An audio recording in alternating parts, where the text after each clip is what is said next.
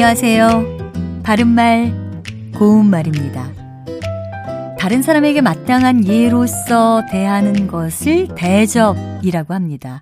또 누군가를 반갑게 맞아 정성껏 호하게 대접하는 것을 환대라고 하는데요. 이때 사용하는 환은 기뻐할 환자를 씁니다. 보통 환영, 환호, 환희 같은 단어에서도 쓰이고 있습니다. 그렇다면 상대방을 소홀하게 대접하는 것은 뭐라고 할까요?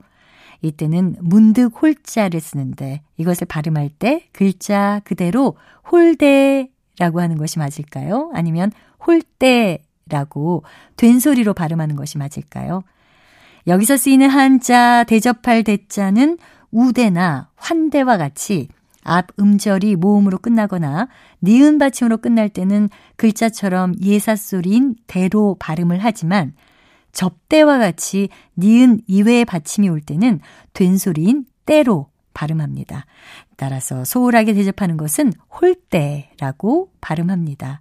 홀대는 정성을 들이지 않고 아무렇게나 하는 대접을 뜻하는 표현인 푸대접과도 같은 것으로 볼 수 있습니다. 참고로 푸대접과 형태가 비슷해 보이는 표현으로 푸접이 있지만 푸대접과는 전혀 관계가 없습니다. 푸접은 남에게 인정이나 부침성, 포용성 따위를 가지고 대함 또는 그런 태도나 상대를 뜻하는 우리 고유어 표현입니다.